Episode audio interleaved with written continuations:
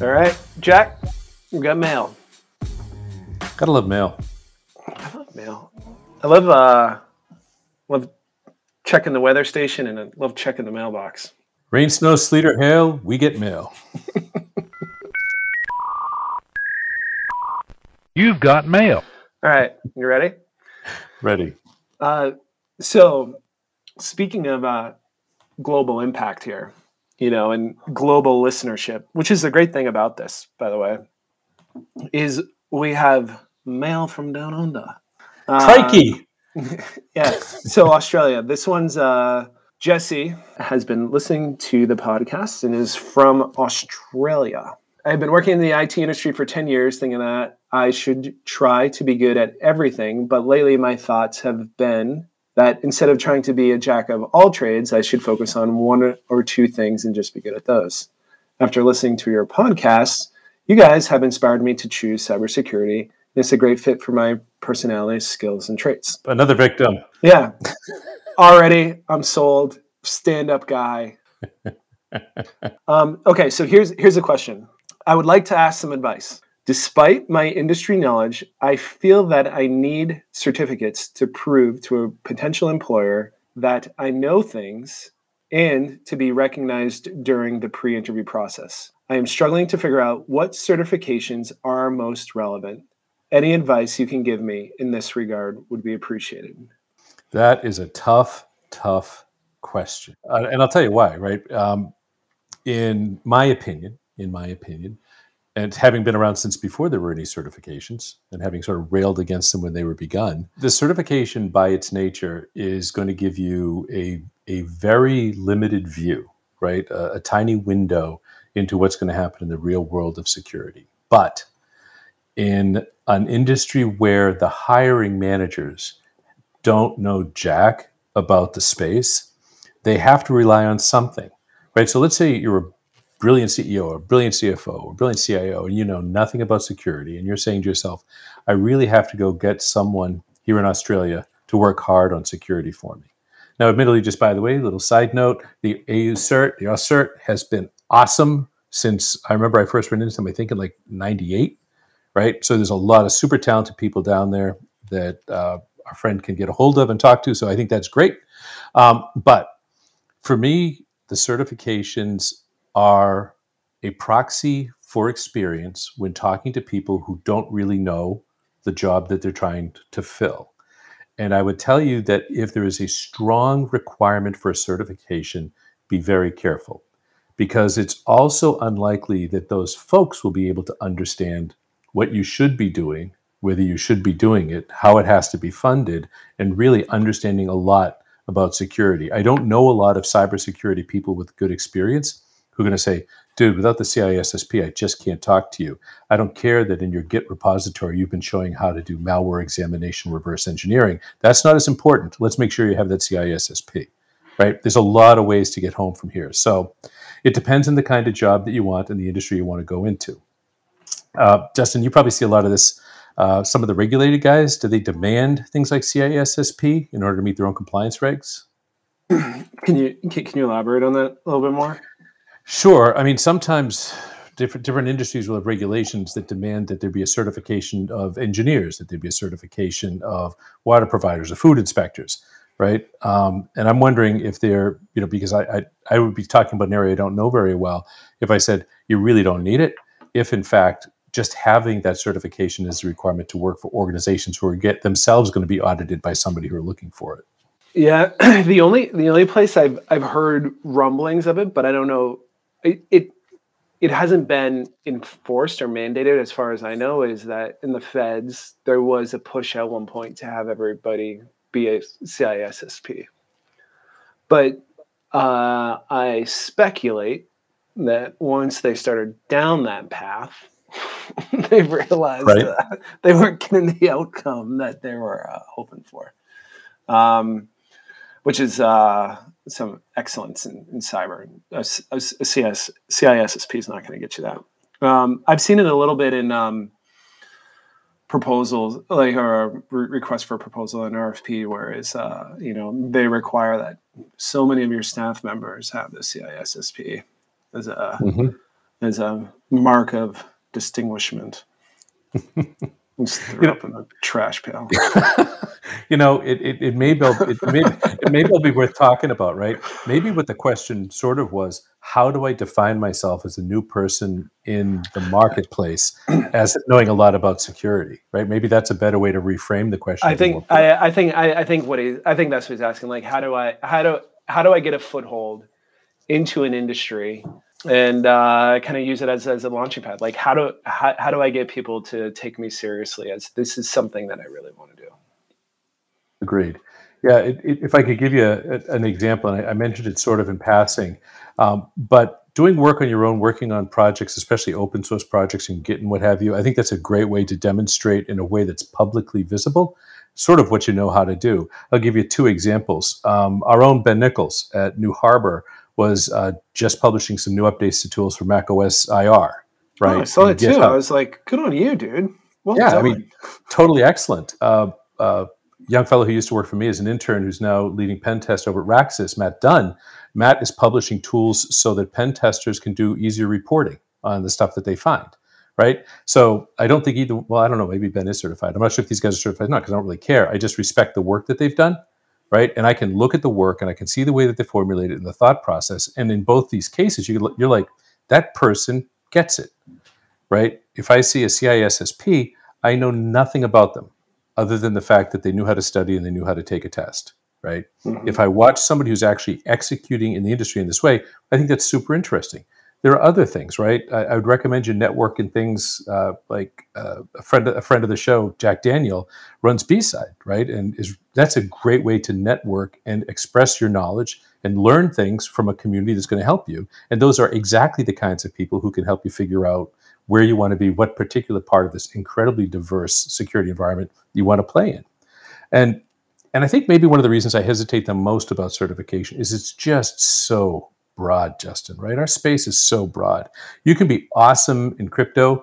Hey, I can do entropy generation off a random noise generator. Woohoo, right? For my crypto.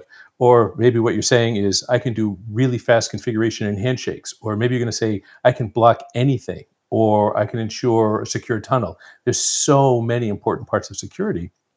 Being, you know, certified as, you know, I guess passingly knowledgeable in many of them, I'm not exactly sure what job that fulfills the the core requirements for. Yeah, I see all certs as an entry level step into the field.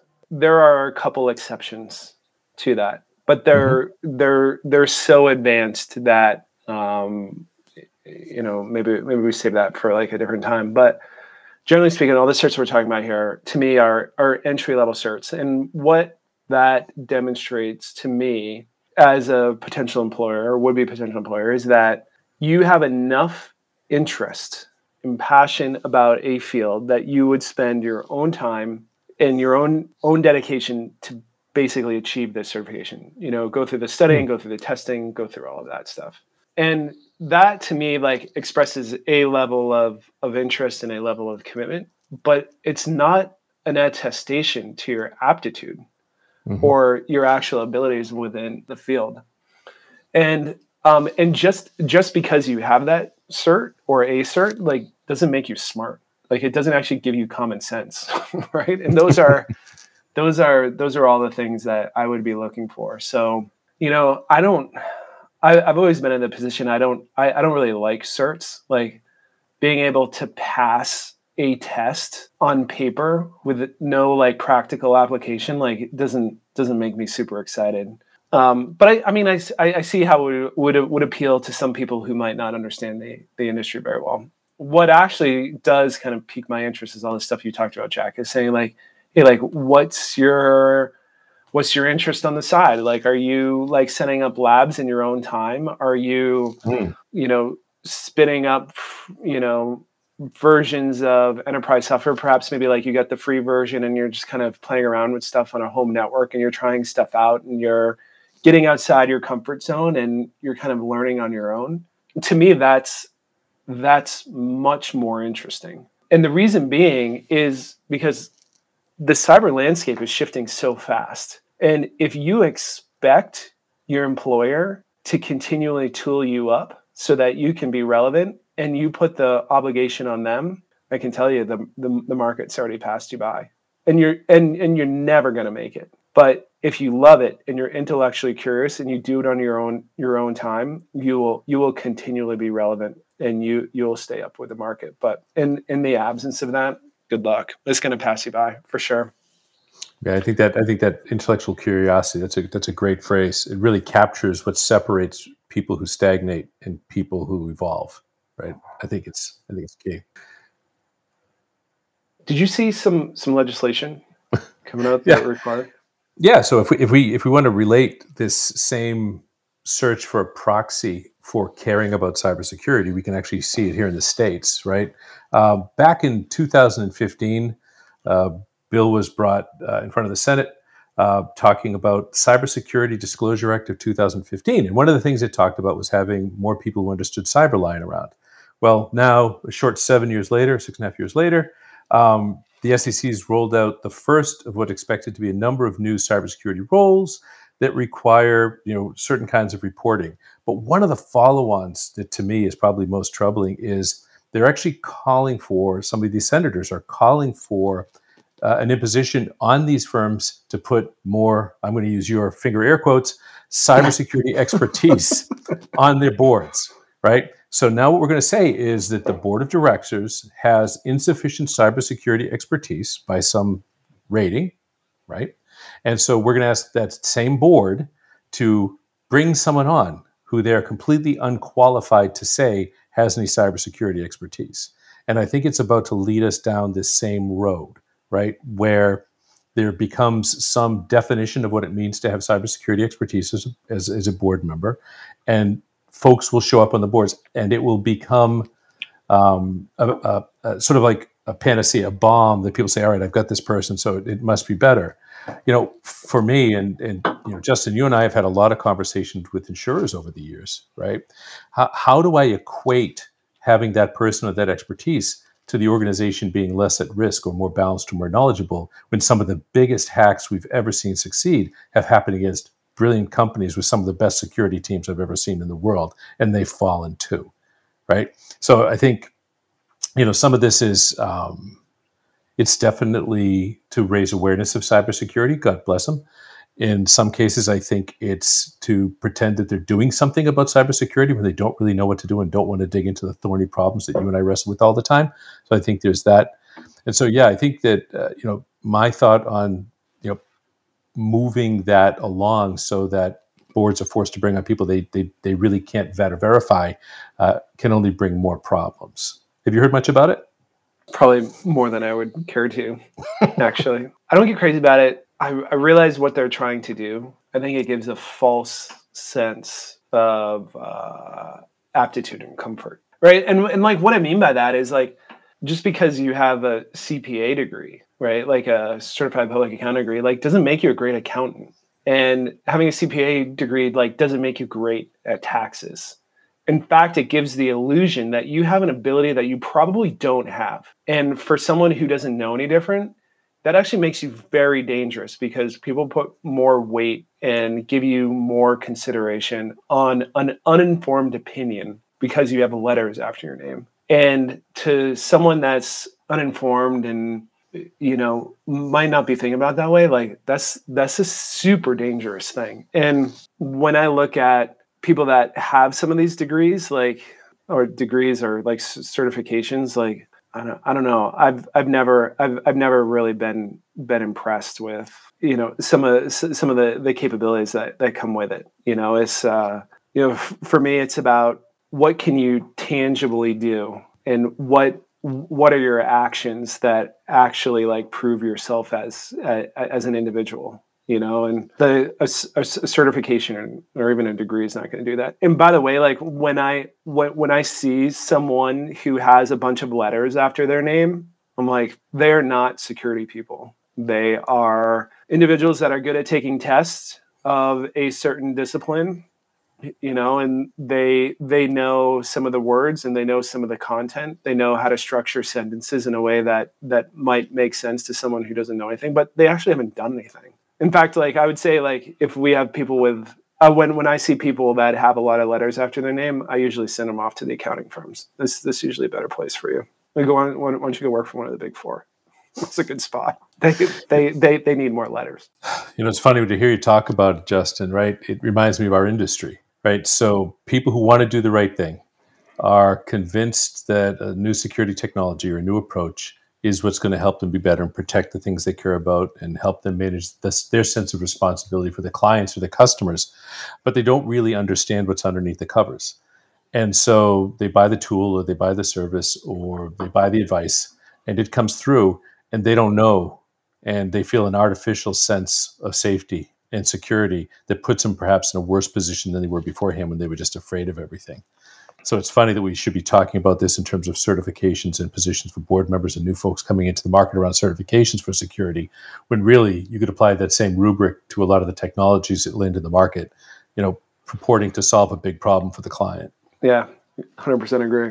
All right, so what do we what what are we telling Jesse here? I think we're telling Jesse that, in my view, he's already done step one of the most important part about being successful in entering into this marketplace, which is networking right? He's reaching out to people. Perhaps this was a bad choice, but he's reaching out to people. He's getting to know the industry. He's looking for some advice. That's awesome. Second thing is find an area of security that you're interested in. See if there's a way to volunteer. See if there are projects on GitHub or there's ways you can volunteer. There are hundreds and thousands of nonprofits and not for profits who need super smart people like Jesse to figure out security while they figure out how to protect themselves. So that's awesome. Another way to get it done. And expect it to be a little bit of a process. And do the world a favor and don't overstate your own capabilities before you hop in. It's going to be easy to do because nobody understands security particularly well, especially if they look at to hire a lot of folks. Um, but you will only hurt yourself and hurt your career by overestimating what you're going to be capable of doing. Be clear, express that intellectual curiosity that Justin mentions, and just keep learning about it. I've been learning about it every day for 30 years, 30 plus years, and I'll learn something new tomorrow that I didn't know today. So just get ready for the ride right? Just get ready for the ride. Yeah, good wrap on that one, Jack. Nothing, nothing left. Nailed it. Nailed it. Like split hog. All right. If you need uh, cybersecurity help, pwned at nuharborsecurity.com. You got some more mail for the mailbox popular. You can you uh, you know how to find us, and uh, we'll catch you on the next one.